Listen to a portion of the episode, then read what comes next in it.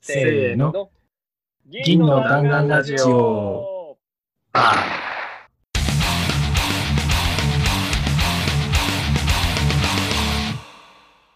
はい、どうも、銀の弾丸ラジオです。銀の弾丸ラジオは、チームのチームによるチームのためのラジオです。私たちはシルバーバレットクラブというチームで、普段から一緒に仕事をしています。もっとチーム開発を上手くなりたいという思いで、チーム開発やアジャイル開発に関するいろんな話をしていくラジオです。銀の弾丸ラジオでは、フィードバックを募集しています。ツイッターで、シャープ銀の弾丸ラジオをつけて、感想、まさかり、チームやメンバーへの質問、ラジオで取り上げてほしいテーマなど、どしどしツイートしてください。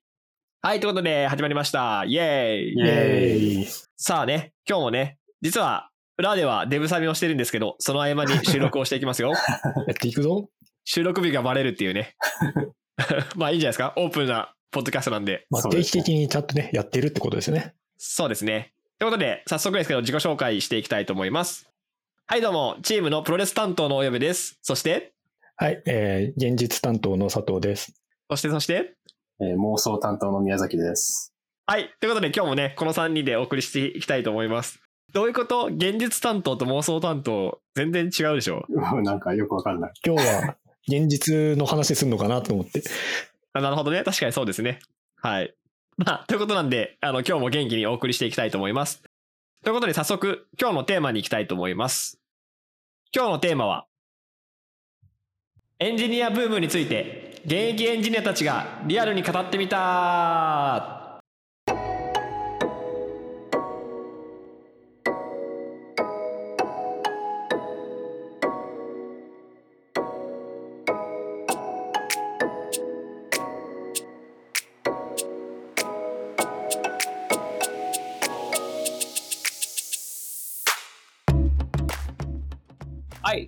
ことで、まあなんか最近すごくエンジニアブームみたいのって、まあここ最近すごく話題ですよね。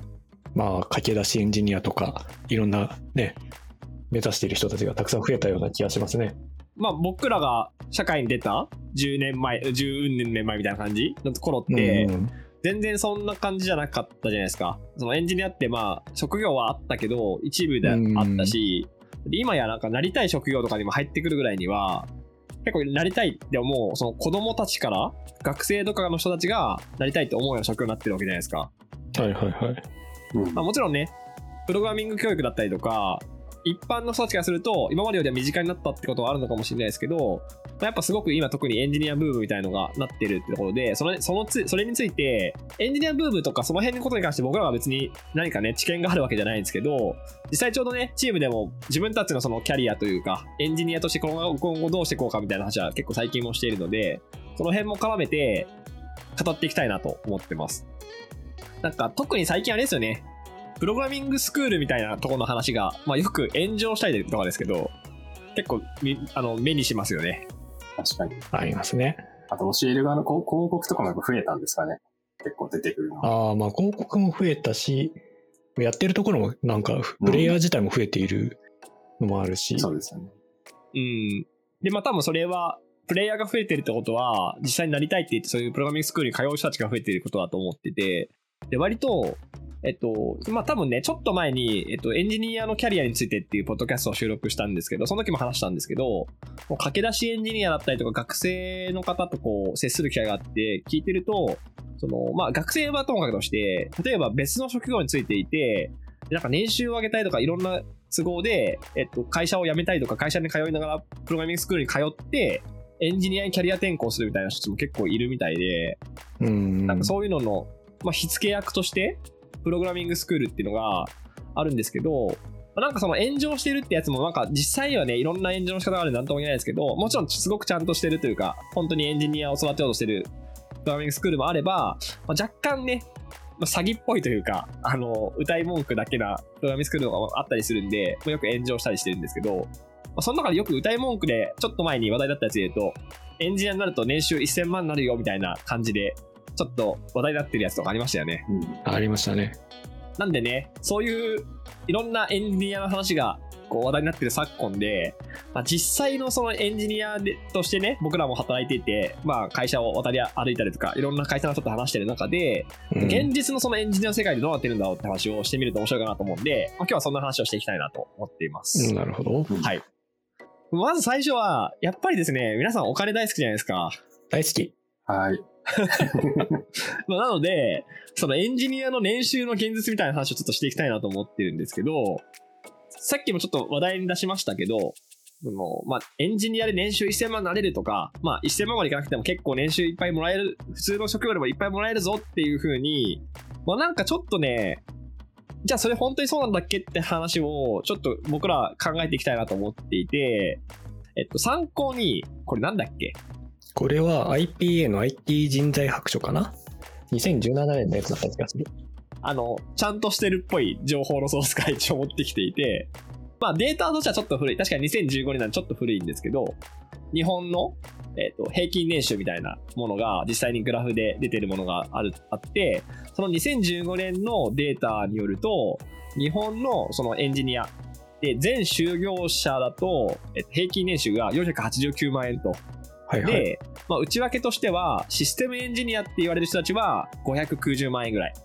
で、プログラマーっていう人たちは408万円ぐらいっていうのが平均年収として、まあ、数字が出ていますと。うん。まあ、こっからね、まあ、5、6年経ってるんで、まあ、多少変動はあるとしても、まあ、現実としてはこんなもんなんで、えっと、さっきの1000万と比べたら結構開きはありますよね、少なくとも。うん、そこまで大きく変わってないだろうから、まあ、1000万か平均かっていうと、そうでは全然ないとは思いますね。全然ないですよね。なんで、まあもちろん平均なんで、えっと、上下があるってことなんで、中には1000万とか2000万とか稼いでる人もいれば、あの、この500万とか400万円よりも全然少なくって、300万円台とか200万円台で働いてる人たちも、まあ、いっぱいいるっていうのが単純にねうん、データ的に見てそうに入れるところなんで、まあ、この数値だけ見てみると、データだけで言えるとすると、1000万稼ぐことはもちろん可能なんだろうけど、まあごく一部だよねって感じですね。うん。うん。うん。まあ、かなり、現実の世界とはかなり違うなってとこがあると思うし、あとはちょっとね、あれなんですよね。これって、あくまで会社員なんですよね。ああ、そうですね、これ。うんうん。なので、フリーランスとかだと、ももっとちょ、もうちょっと違う可能性はあって、あの、なんですかね、会社員でもらってる給料がの1000万っていうのと、フリーランスとして売り上げが1000万ですって、また全然違う意味があるじゃないですか。うん。まあ、いろんな考え方があると思うんですけど、会社員の給料の、まあ、1.5倍とか2倍ぐらいで、まあ、大体同じぐらいと考えてもいいとかっていう、まあ、話もあるぐらい、まあなんか、い要はイコールじゃないんですよね。まあ、税金払ったりとか、いろいろ保険とか年金とか、社会保障とかね、いろいろあると思うんで、そうなってくると、まあ、あの、フリーランスで、まあ、多少稼げたとしても、会社員と考えたら結構もっと低いというか、その実際に自由になるお金っていう意味では、うんかなり厳しいところがある。で、あの、もう一個ちょっとこれちゃんと考えた方がいいと思うのが、これって、えっと、現実として、今、エンジニアとして働いてる人たちの平均年収なんじゃないですか。で、えっと、そのプログラミングスクールとか通ってて、これからエンジニアになろうとする人たちって、当然、まあ未経験なわけですよね。うん。だから、あの、エンジニアとして働いてる人たちの平均年収が、まあ、480万とか、590万とか、まあ、400万とかって話だとすると、その人たちの中で1000万稼げるのかって話なんですよね。まあ、即座には無理だけど、うん。まあ、すぐわかるけど、じゃあ最初はどれぐらいなんだろうなっていうところが見えてるかっていうのだよね。うん。まあ、だから、別になんか、あの、む、無理ですよってことが言いたいわけじゃないですけど、まあ、誰でも1000万な、エンジニアになればなれますよとか、まあ、ほとんどの人が1000万稼げますよって世界じゃないってことは、まあ、データだけ見てもね、一目瞭然だし、まあ、うん普通に考えたらよくわかるよねって話ではあるとは思うんですけど、うん現実、僕らもね、働いてて思うんですけど、まあ、1000万稼いでるエンジニアってそんなに多くないなって感覚は持ってますよね、実際。そうそうですね。ね。大変。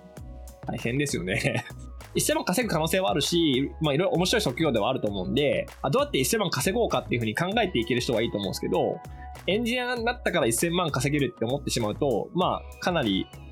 騙されたと思ってしまう人が多いんじゃないかなっていうのは、リアルな数字としてはやっぱ思いますよね。うん。で、なんかね、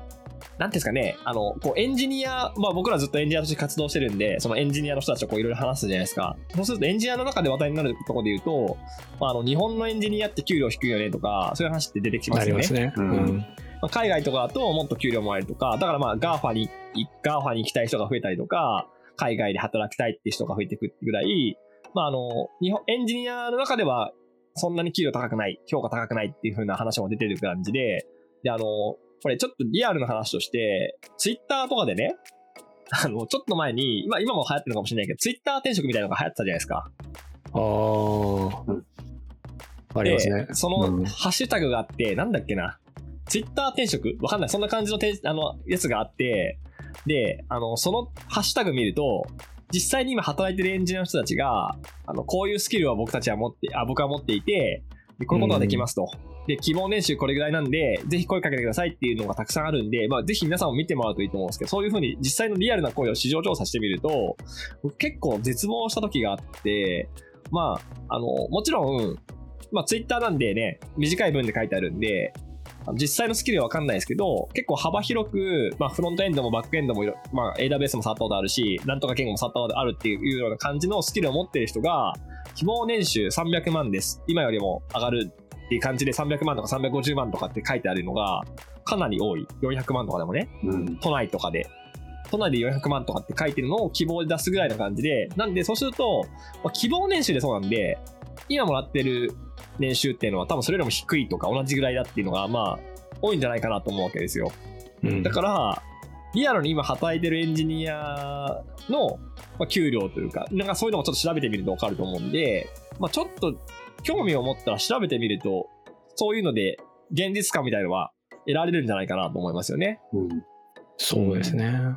ちなみにさ、まあ、年収はそんな感じなんだけど、なんかちょ、里湯とかって、結構その、プログラミングスクールじゃないけど、そういうメンターとかで、エンジニアになりたい人とか、エンジニア、あの、プログラミング勉強したいって人にこう、関わったりするじゃないですか。そうですね。はい。まあ、そういう中で、まあ、なんかちょっと現実とのギャップを感じるな、みたいなことってあったりします？まあ現もうそもそも何をする仕事かっていうのは分かってないんですよね。働き方が分かってない。なんとなくそ、なんかどっかで調べたのか分かんないけど、想像していることがあって、その働き方が実際の現実とはやっぱ違うよなっていうのも、があるっていうのと、あともう一つは、あの、やっぱフリーランスに対して過剰にすごい自由になれるとか、っていったなんかすごい期待感しか持ってなくて、もうちょっと現実に実際になんかやらなきゃいけない責任まあ、あのさっきもちょっと出てきた税金を自分で納めなきゃいけないとか自分で営業して仕事を取ってこなきゃいけないとかっていうようなところがなんか欠けていたりするっていうのはすごく話を聞いててよくあの出てきますねそういうのは。まあ、名前からして自由ですもんね、フリーランス。まあ確かに。確かに。ねフリーランスなんだからフリーなんですよねって。ああ、確かにね、なんかさ、ちょっとさ、まあもちろん他の職種からし比べたら、そういう、なんだろうな、働き方的な意味で、例えば、フレックスだったりとか、まあうん服装が自由だったりとか、うん。こう、なんかリモートワークできますみたいな感じのことがもしかしたら多いのかもしれないから、えっと、自由な感じのイメージっていうのが持たれてしまうのはちょっとあるかもしれないですよね。うん。うんで、まあ、そういう側面はあるけど、まあ、ただそれって全部の会社ではもちろんなくて、えっと、全然ね、スーツで毎日会社行ってっていう職職業のエンジニアの社長もいたりとか、うんもちろんね、そういう自由で働いてる人もいるけど、それってそういう環境に働ける、まあ、選択肢が持ってる人たちが、そうなってるってだけですもんね。まあそうですねうん。で、フリーランスっていうのも確かに、まあ、自分でね、あの、会社員として働くよりは、自分で仕事の裁量というか、どの仕事を受ける受けないって決められたりするんだけど、でもなんかやっぱ稼げなかったらね、まあ、労働時間関係なく、いっぱい仕事しないとね、うん食いぶちがないとかって可能性もあったりするし、そうそう実際には働きたいと思ってても仕事がないなみたいなことも全然あるわけじゃないですか、現実としては。うんだからなんか自由っていうのって、何をもって自由なのかっていうのがかなり違いますよね。だから与えられる自由みたいなのじゃなくて、自分で作り出す自由みたいなみたいなのあるかもしれないけど、うん。なんかエンジニアになってフリーランスになったからといって、なんか好きな時間に起きて好きな時間に働けますって状況がそのままあるってわけではない。うん。っていうのは現実ですよね。そう。それが現実っていうのをなんか結構知らない。みんな。ネットとかでそういうのを見てイメージしちゃうみたいなのはなんか自分も就活とかしてた時とか思い返すとそうなんですけど実際のどんな働き方してるかとか仕事内容とか現実知る方法とかが意外とわからないのか本当はあるけどちゃんと探ってないのかみたいななんかそういううんところがあるのかな。そうですね。あとは、まあこれもちろん、あの、職種というか、そのエンジニアの種類によって一律で決まってるわけじゃないですけど、うん結構エンジニアになってない人からすると分かんないと思うのが、その、自社、自社サービスの内製開発をしている会社、いわいわゆるプラス開発をしているようなか、あの、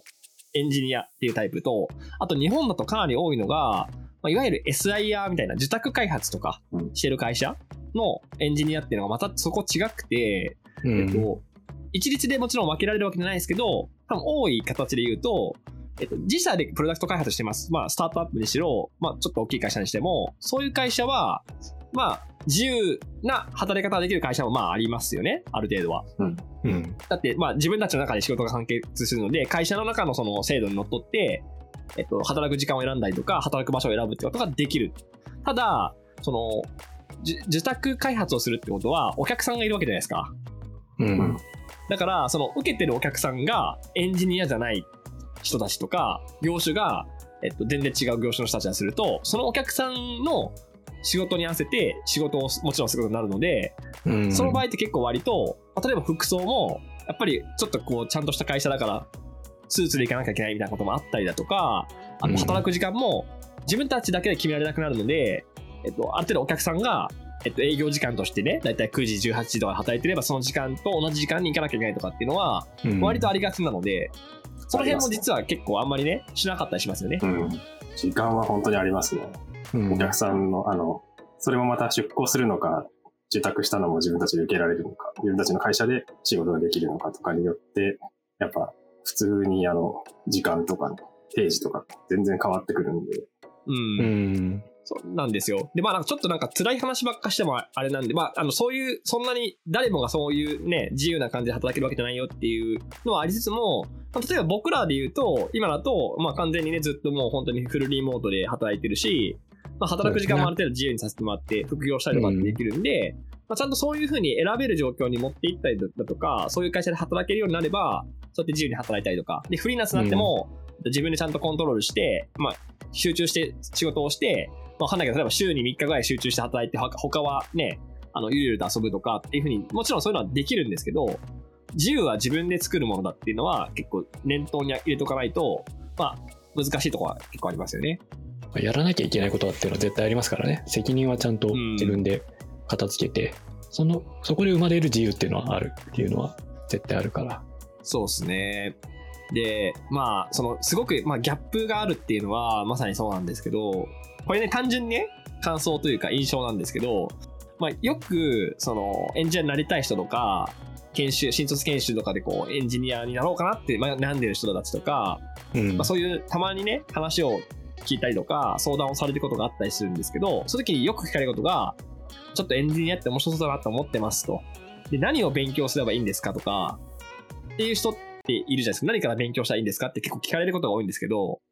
うんなんかなんとなく思ってるのは、それをいきなり聞く人っていうのはあんまり向いてないんじゃないかなってちょっと思う時があって、うん。なこれって、あ、なんか別に向いてないからならない方がいいってわけじゃないんですけど、ちょっと思うのが、その、何を勉強すればいいですかっていうのって聞くのって、まずそもそも自分で調べてないですよね。うん。今なんて、さっきも言った通りで、ちょっとググったりとか、ツイッターで検索したりすれば、もう草の方の情報出てるんですよ。うんエンジニアの勉強の仕方みたいなね、うん本もいっぱい出てるし、うんだからなんかまあ、一回でも行動していれば、えっと、得られる情報がいっぱいあるって話と、あとは、試せるものがいっぱいあるんですよ。お金かけなくても、ちょっと試してみるみたいなことがいっぱいできるんですね。そのプログラム確認しても何にしても。で、えっと、その行動の手軽さというか、サクッと行動に移せるっていうスキルが結構エンジニアとしてはすごく大事な感じがしていて、その何を勉強すればいいですかって人で、全員じゃないと思うんですけど、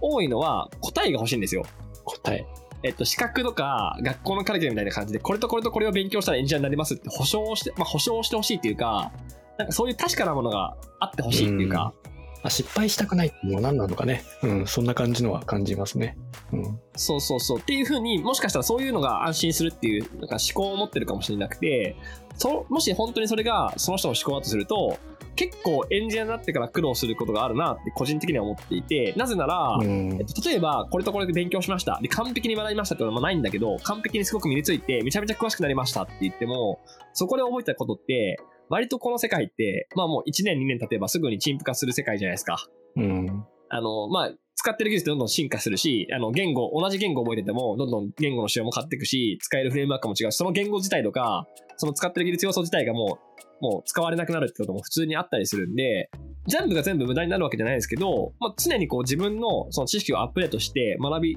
学んでいかなきゃいけないし、学んだものが無駄になったりだとか、あの、そういうことがいっぱい繰り返される世界なんですよ。だから、何を勉強すればいいですかっていうのの答えはなくて、多分ずっと学び続けなければいけないし、それによって周りの信頼感、信頼貯金を得ながら、えっと、仕事にしていくっていうような職業なので、なんか答えが他にあるはずだから、それを教えてくださいっていうような思考だと結構辛いことが多いなって思うんですよね。うん。それはそうだね。そう。だからなんか、結構これ難しいなと思った僕らはすごく楽しいんだけど、例えばだけど、プログラムを書きました。で、リリースしましたって言って、まあなんかある意味リリースできたんだから成功じゃんってなんかまあ、要は正解なプログラムを書いて動いたし、お客さんも喜んでくれたから OK じゃんっていうふうになんか、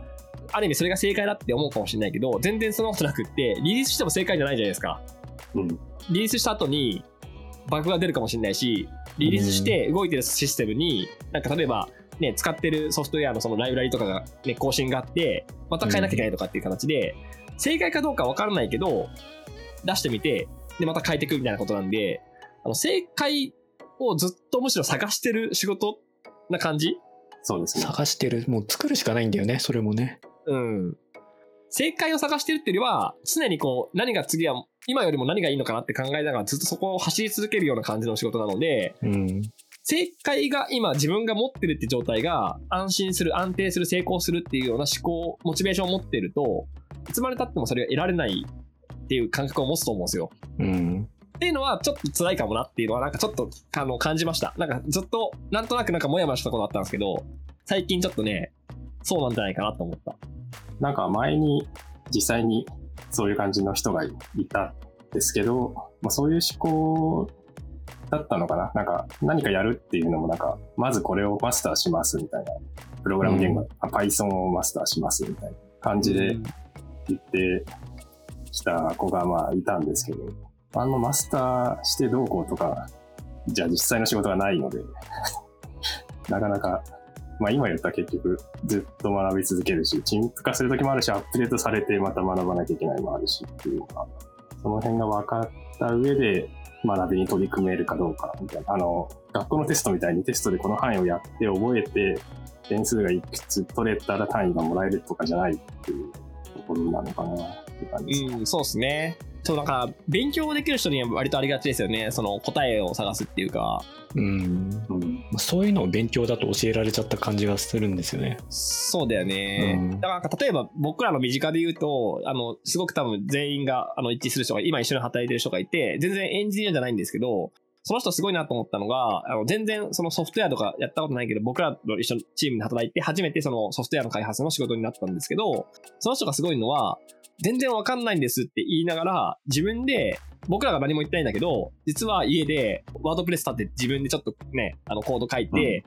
うん、えっと、ブログを立ち上げてみたりとか、うん、なんか本読んで勉強したりとかっていうのを自分で勝手にやってるんですよ。うん、で、私なんてエンジニア全然なれないですって言ってるけど、多分この人はエンジニアになっても成功するなって感じがその人は多分あるんですよ、僕らは。うん、うん、勝手にやるからね、調べて。そうそうそうそうそう。そ、そこなんですよね。で、そでそれが、あの、向いてる向いてないって話しちゃったんですけど、なんか誰でも、そうやってエンジニアやってて楽しいなと思ったりとか、あの生き生きと仕事ができるっていう職業じゃないけど、向いてる人はめちゃめちゃ向いてて楽しいなと思えるし、そうじゃない人は本当に辛いって思ってしまうってことは、まあ、これエンジニアだけじゃないんだけど、あの結構今、エンジニアってすごいいい職業だって、なんかそういうなんかムードがあるんで、逆にちょっと一歩引いて、自分は向いてるのかな、向いてないのかなっていうのは、なんかちょっと落ち着いて考えてみてほしいし、すぐに自分で試してみれるじゃないですか。ちょっとコード書くのが普通にできるし、うん。ただでね、時間があれば。そうそう。できる。そうそうそう。それは、あの、ぜひ、行動から体験してほしいなっていうのはすごく思いますよね。そう。あとは、まあ、さ、さっきのね、あの、サトリュウの話の中でも出てきたんですけど、その、エンジニアの実際の仕事とのギャップっていうか、その、は、すごくあると思っていて、あの、さっきのさ、あの、給料の話あったじゃん。練習の話？で、あの時にさ、ちょっと飛ばしちゃったんだけど、システムエンジニアって言葉と、プログラマーって言葉があったじゃないですか。うん。うん、これってさ、結構特殊だからわかんないよね。あの知らない人がすると。わかんない。でも自分がもうこの業務でわかんなかったからね。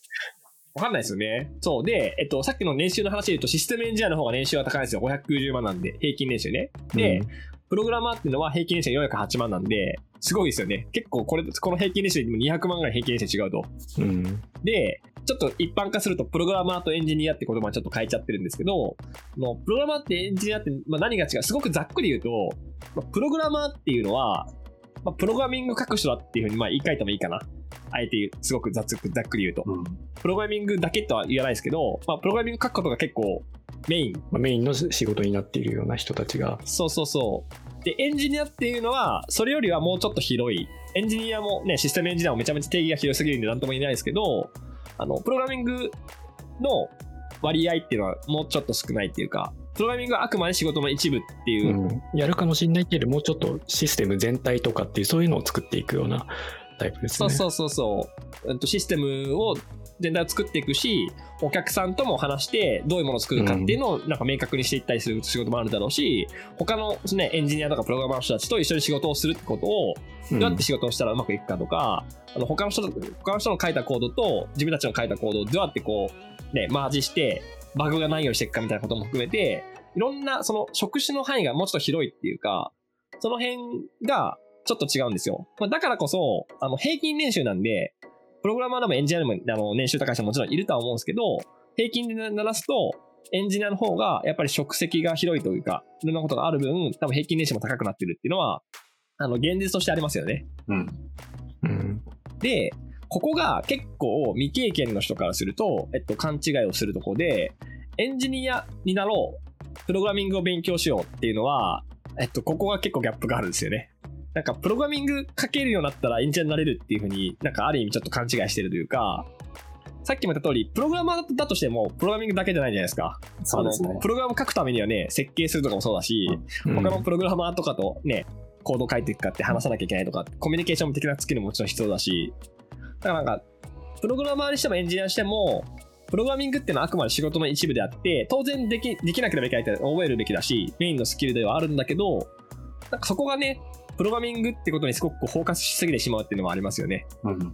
うん。実際あるのが、その、ごく一部っていうことも多いですけど、たまにはシステムエンジニアっていう、みんなで同じエンジニアですねって話してて、よくよく話聞いたらコード書いたりはしたことないっていう人。あ、普通にいるいる。そうだね。うん、それは衝撃かもね。うん。え、ないの？っていう。うん、いるいる。そうなんですよ。プログラミング書いたことないシステムエンジニアの人もいますね。結構多分、まあそんなに少なくないと思います。うん。うん。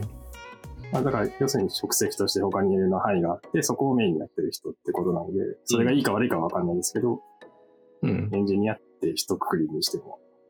なかなか一つのスキルじゃない。これが面白いのが、さっきのプログラマーとエンジニアの話じゃないんですけど、別に全員がそうとは言わないですよ。あの、プログラミング以外のこともたくさんやってる人の方が平均的に給料は高いっていう現実があるんですよ。ここな？そうね。ここ難しいよね。まあでも本当になんかコードを書くだけの人たちはもっとね、し低いように扱われるコーダーっていうし、まあ、別の職業もあったりするから、そうだね。いろいろ、まあそこがなんか多分ばっくりとエンジニアってしちゃってるけど、その実態は何なのかっていうのと、自分がなんかじ一体どれになりたいのかっていうのは、まあなんか選択肢があるなとは思いますね。うん。そうですね。まあ、で、まあ、この辺まではちょっとエンジニア部分について、実際僕らがエンジニアとして働いていて、感じでその、ね、ギャップとか現実の話をしてきたんだけど、うんうん。まあ、ちょうどこれ僕らも話してたところで言うと、まあ、じゃあ、あの別にね、1000万、なんかその年収を上げること自体が、なんか人生として大事なことかっていうのはまた別なんだけど、まあ、ちょうどその1000万っていうちょうどいい数字があるんで、じゃあエンジニアとして1000万稼ぐためにはどうしたらいいかっていうところを、まあ、僕らもちょっといろいろ話してみたんで、その話をしていきたいんですけど、これね、あの、すごい適当に言うよ。あの、うん1000万稼げるってこんなもんだろうなって思ったことで言うと、例えば、会社員のエンジニアとして、えー1000万稼ごうと思ったら、多分、まあもちろん会社によるけど、一部上場企業で部長ぐらいになれば1000万ぐらいかなって適当に言ってるんですけど、まあそれぐらいになると。開発の部長ね。うん。エンジニアじゃないかもしれないから、その時。うんまあ、なんで、まあそこはエンジニアかどうかっていうのはちょっと難しいんですけど、まあうんエンジニアってキャリアからスタートして1000万稼ぐって考えたらそういう風になっていて、例えば、あと、スタートアップとか、その、まあ、はいはい。もうちょっとちっちゃい会社って考えてみると、あの、これ、えっと、もちろん会社によって違うんですけど、えっと、なんとなく感じてる感覚で言うと、そういうスタートアップでも、例えば CTO、まあ、役員とかですよね、その創業者とかそのクラスでも、1000万はなかなかいかないですよね。そこそこ成功している、成功し始めてるスタートアップで、まあ、行くか行かないかぐらいかなって感覚うん。うん。創業メンバーからいて、成功していって1000万以上稼ぐって人はもちろんいるんだけど、うん、結構、これもピンキリがね、激しいからね。そうそうそう、なかなか難しい。そもそもね、自分の会社を成り立たせるってことがやっぱメインなんで、うんうん。なかなか難しいとこあると。まあ、これも経営層に近いね。うん。あ、そうですね。マネジメントとかそうそうそうそんな感じ。うん。であと、フリーランスね。フリーランスっ。ていうのは、フリーランスで1000万、まあこれさっきの話とそうで、1000フリーランスで1000万売り上げが立っても、会社員で考えたらまあね、出したら500万とか600万とかってぐらいの感じになってしまうかもしれないですけど、でも売り上げでも1000万稼ぐの結構大変だと思っていて、で、ねえっとフリーランスで、まあ、1000万とか2000万とか本当に稼ごうと思ったら、多分ですけど、なんかサイトとか経由で仕事をもらってるって状態だと1000万とかなかなかいかないと思うんですよ。うん、クラウドソーシング経由とかそういうのだとちょっと難しい。そうそうそうそう。難しいと思ってて、あの、やっぱり僕らの、えっと、知人でフリーランスやってる人っていっぱいいるんですけど、やっぱすごいなって思う人たちっていうのは、えっと、まあ、もちろん最初はもしかしたらそういうね、えっと、サイト経由とか、そういうところつながりから仕事を受けたかもしれないけど、その仕事を通して信頼関係を高めて、えっと、あやっぱこの人にどうしてもお願いしたいから、続きでもバイネームで仕事をもらってると。とか、えっと、そういうエンジニアっていうのは、他のいいエンジニアのことを知ってるんで、エンジニア同士で、なんていうんですかね、名簿というか、あの、ネットワークあるんで、うん。人ベースで仕事がもらえ、動くようになる。なんで、もうサイトとかあんま気にせずに、もう、えっと、自分の名前で仕事ができるようになっている人たちは、まあ多分もちろん1000万とか2000万とか稼ぐ可能性は全然あるし、そうなっていかないとなかなか難しい。あの、ポットでで、ちょっと大きい仕事がたまたまゲットできて、1000万稼げませんのあるかもしれないけど、コンスタントに稼ごうと思ったら、やっぱり、えっと、それぐらいまで、えー自分の実績とか、知名度みたいのが上がっていかないと、なかなか難しいんじゃないかなっていうふうに、あの、僕らやったことないけど、あの、なんとなく周りのフリーランスの話から聞いてるとう、んそんな感じかなと思ってると。で、えっと、僕らが一番近いのは多分これだと思うんですけど、あの、パラレルキャリア、これ最近多いと思うんですけど、あの、会社員と副業できるところも結構増えてるんで、その合算で1000万稼ぐっていうのは、これ一番まあ、現実的というか、割とありがちな感じがあるかなと思っていて、まあ、あの、これも別に簡単じゃないんですけど、会社員として、まあなんか1000万かもしれないし、1000万じゃないかもしれないけど、まあお給料もらってますってプラスで、それ以外の時間で副業とかで、さらに、まあさっきのね、フリーランスと会社員の合算みたいな感じだと思うんですけど、自分でも仕事をしていて、その合算で言うと、年収が1000万超えますみたいな感じは、そういうパターンもまあありますよねって感じですね。うん。うん。で、あと一個はこれ最近ちょっと自分も気づいたっていうかあの思ったんですけど、あの、やっぱりね、あの、外資系の方が給料はいいことが多分多いっていうのはなんか、なんとなくあって、で、特に、えっと、狙い、狙い目っていうのもなんかあれなんだけど、思うのは、例えば GAFA とかって給料高いイメージは皆さんあると思うんですよね。で、 GAFA に入るのはもちろん入るのもすごく大変なんで、未経験の方はなかなか入るの難しいと思うんですよ。で、一個、まあ、あえて狙うならありかなと思うのは、海外で成功してるプロダクトを日本で法人立ち上げてやりますっていうのって結構実はあって、そういうのをどうやって見つけるかって話はあるんですけど、そういうのを見つけて、その海外で成功したプロダクトが日本でも成功すると、そこで結構給料たくさんもらえるっていう可能性はあるんで、もう本当にお金だけ欲しければ、そういうの探すのも一個ありかなっていうのは、なんとなく思ってる。うん。なるほど。現実問題ね。うん。まあ、で、これで、なこれちょっと僕らちょっとどうやって1000万稼ぐかなって話を感じあの考えた時に出てきたものなんですけど、あの、これちょっと気づいてること、まあ僕ら実際そうやってやってるんでわかるんですけど、ちょっと思ったことがあって、もちろんめちゃめちゃプログラミングのスキルとか上げたりとか、えっと、そういうね、あの、スキルをすごく専門的に学んでいって、えっと、1000万とか成果を上げるってことはもちろんできると思うんですけど、まあそれできる人ってのはかなり限られてるなと思っていて、あの、今の話で言うと、部長もそうだし、CTO とかもそうだけど、それってエンジニアリングのスキルだけじゃなくって、プラスで、例えば経営とか、マネージメントとか、うん。そういうね、掛け算で、なんつうのかな、ね。スキルって仕事を得てる人たちじゃないですか。うん。で、フリーランスとかも多分同じだと思って、パラレルキャリアの話もそうだと思ってて、単純にプログラミングだけで、えっと、フリーランスで仕事もらってますって言っても、やっぱそこってそんなにこうね、給料上がっていかないところやっぱあって、そうすると、もっと大きいとこで、システムのコンサルができるとか、チームのコンサルができるみたいな感じのとこに入ってくると、えっと、もらえる額ってかなり変わってくると思うので、やっぱりなんか掛け算とかで、どんどんこう、自分の価値を高めていくみたいな感じは、やっぱ必要になってきますよね。うん。まあ別にね、あの、年収が全てではないっていうのは本当にそう思ってるんですけど、あえて年収1000万稼ぐためにだっていうのを、ちょっとね、客観的に考えてみるとこんな感じかな。なんか他にあると思う。うん。1000万超えろエンジニアですね。なんだろうな。あ、オンラインサロンを作って、こう、いっぱい囲って、ちゃんちゃん稼ぐ。それもさ、やっぱある程度信頼度、知名度必要だよね。まあ、信頼度と、まあ、知名度だね。で、これは、まあ、いいか悪いか、ちょっとあなた次第です。うんうんうんうん。そうっすね。まあ、なんかそんな感じでちょっと話してきたんですけど、まあ、ま最後に一言ずつちょっと喋って終わろうかなと思うのが、まあ、あの、えっと、エンジニアのキャリアとかの話をしてきたんですけど、なんていうんですかね、別にこれってあくまでさっき最初に言ったみたいに、僕らの考えというか、単純な印象僕らが感じてるエンジニアの世界っていうのをちょっと話してみたって感じなんで、あの別にこれが正解とかではないんですけど、あの、じゃあ、そういう、その前提のもとで、僕らがその今、そのね、エンジニアブームっていうのが起こってることに対して、それぞれどう思ってるかっていうのを最後一言ずつ喋ってもらおうかと思うんですけど、サトリはどうですか？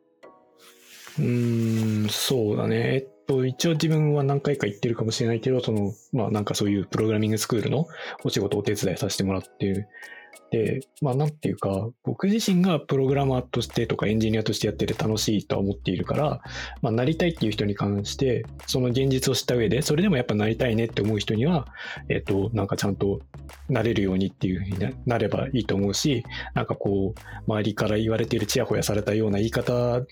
だけをキラキラした部分だけ見てっていうであれば、なんかちょっと別の方向もあった方がいいんじゃないかなっていうような気はするかなと思っています。で、まあ楽しいとは思うので、だし、まあ世界的にとか日本的にとかで言うと、やっぱりその IT 人材って呼ばれてるような人たちが足りてないっていうのもあるから、やっぱりなんか求められてるポジションであるし、活躍できれば、その世の中に対する貢献とかも大きいと思うから、なんかそういう人が増えてったら、まあなんかそのうち世の中楽しくなるんじゃないかなっていう気もするので、まあ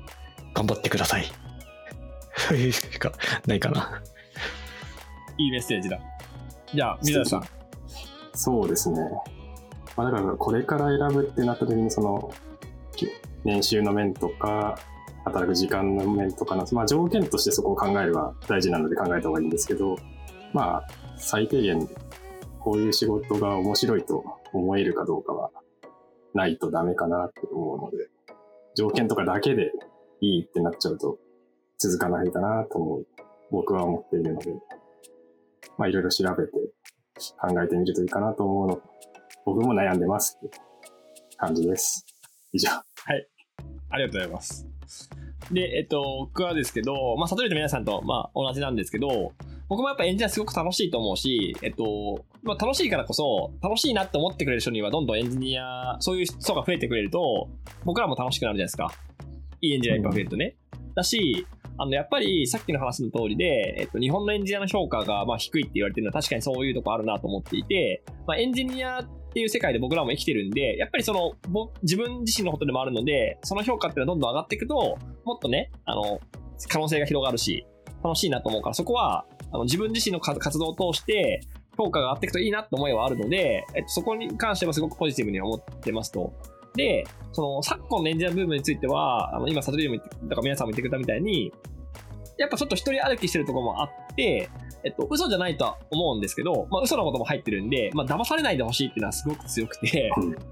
騙されないでほしいっていうか、えっと言ってる人も騙そうと思って言ってない可能性はあって、あの実際に例えば1000万っていうのがすごく今日も飛び交ってるけど、1000万稼いでるエンジニアも全然いるんですよ。だし、うんえっと、今からエンジニアって稼げる可能性は全然あると思うんですね。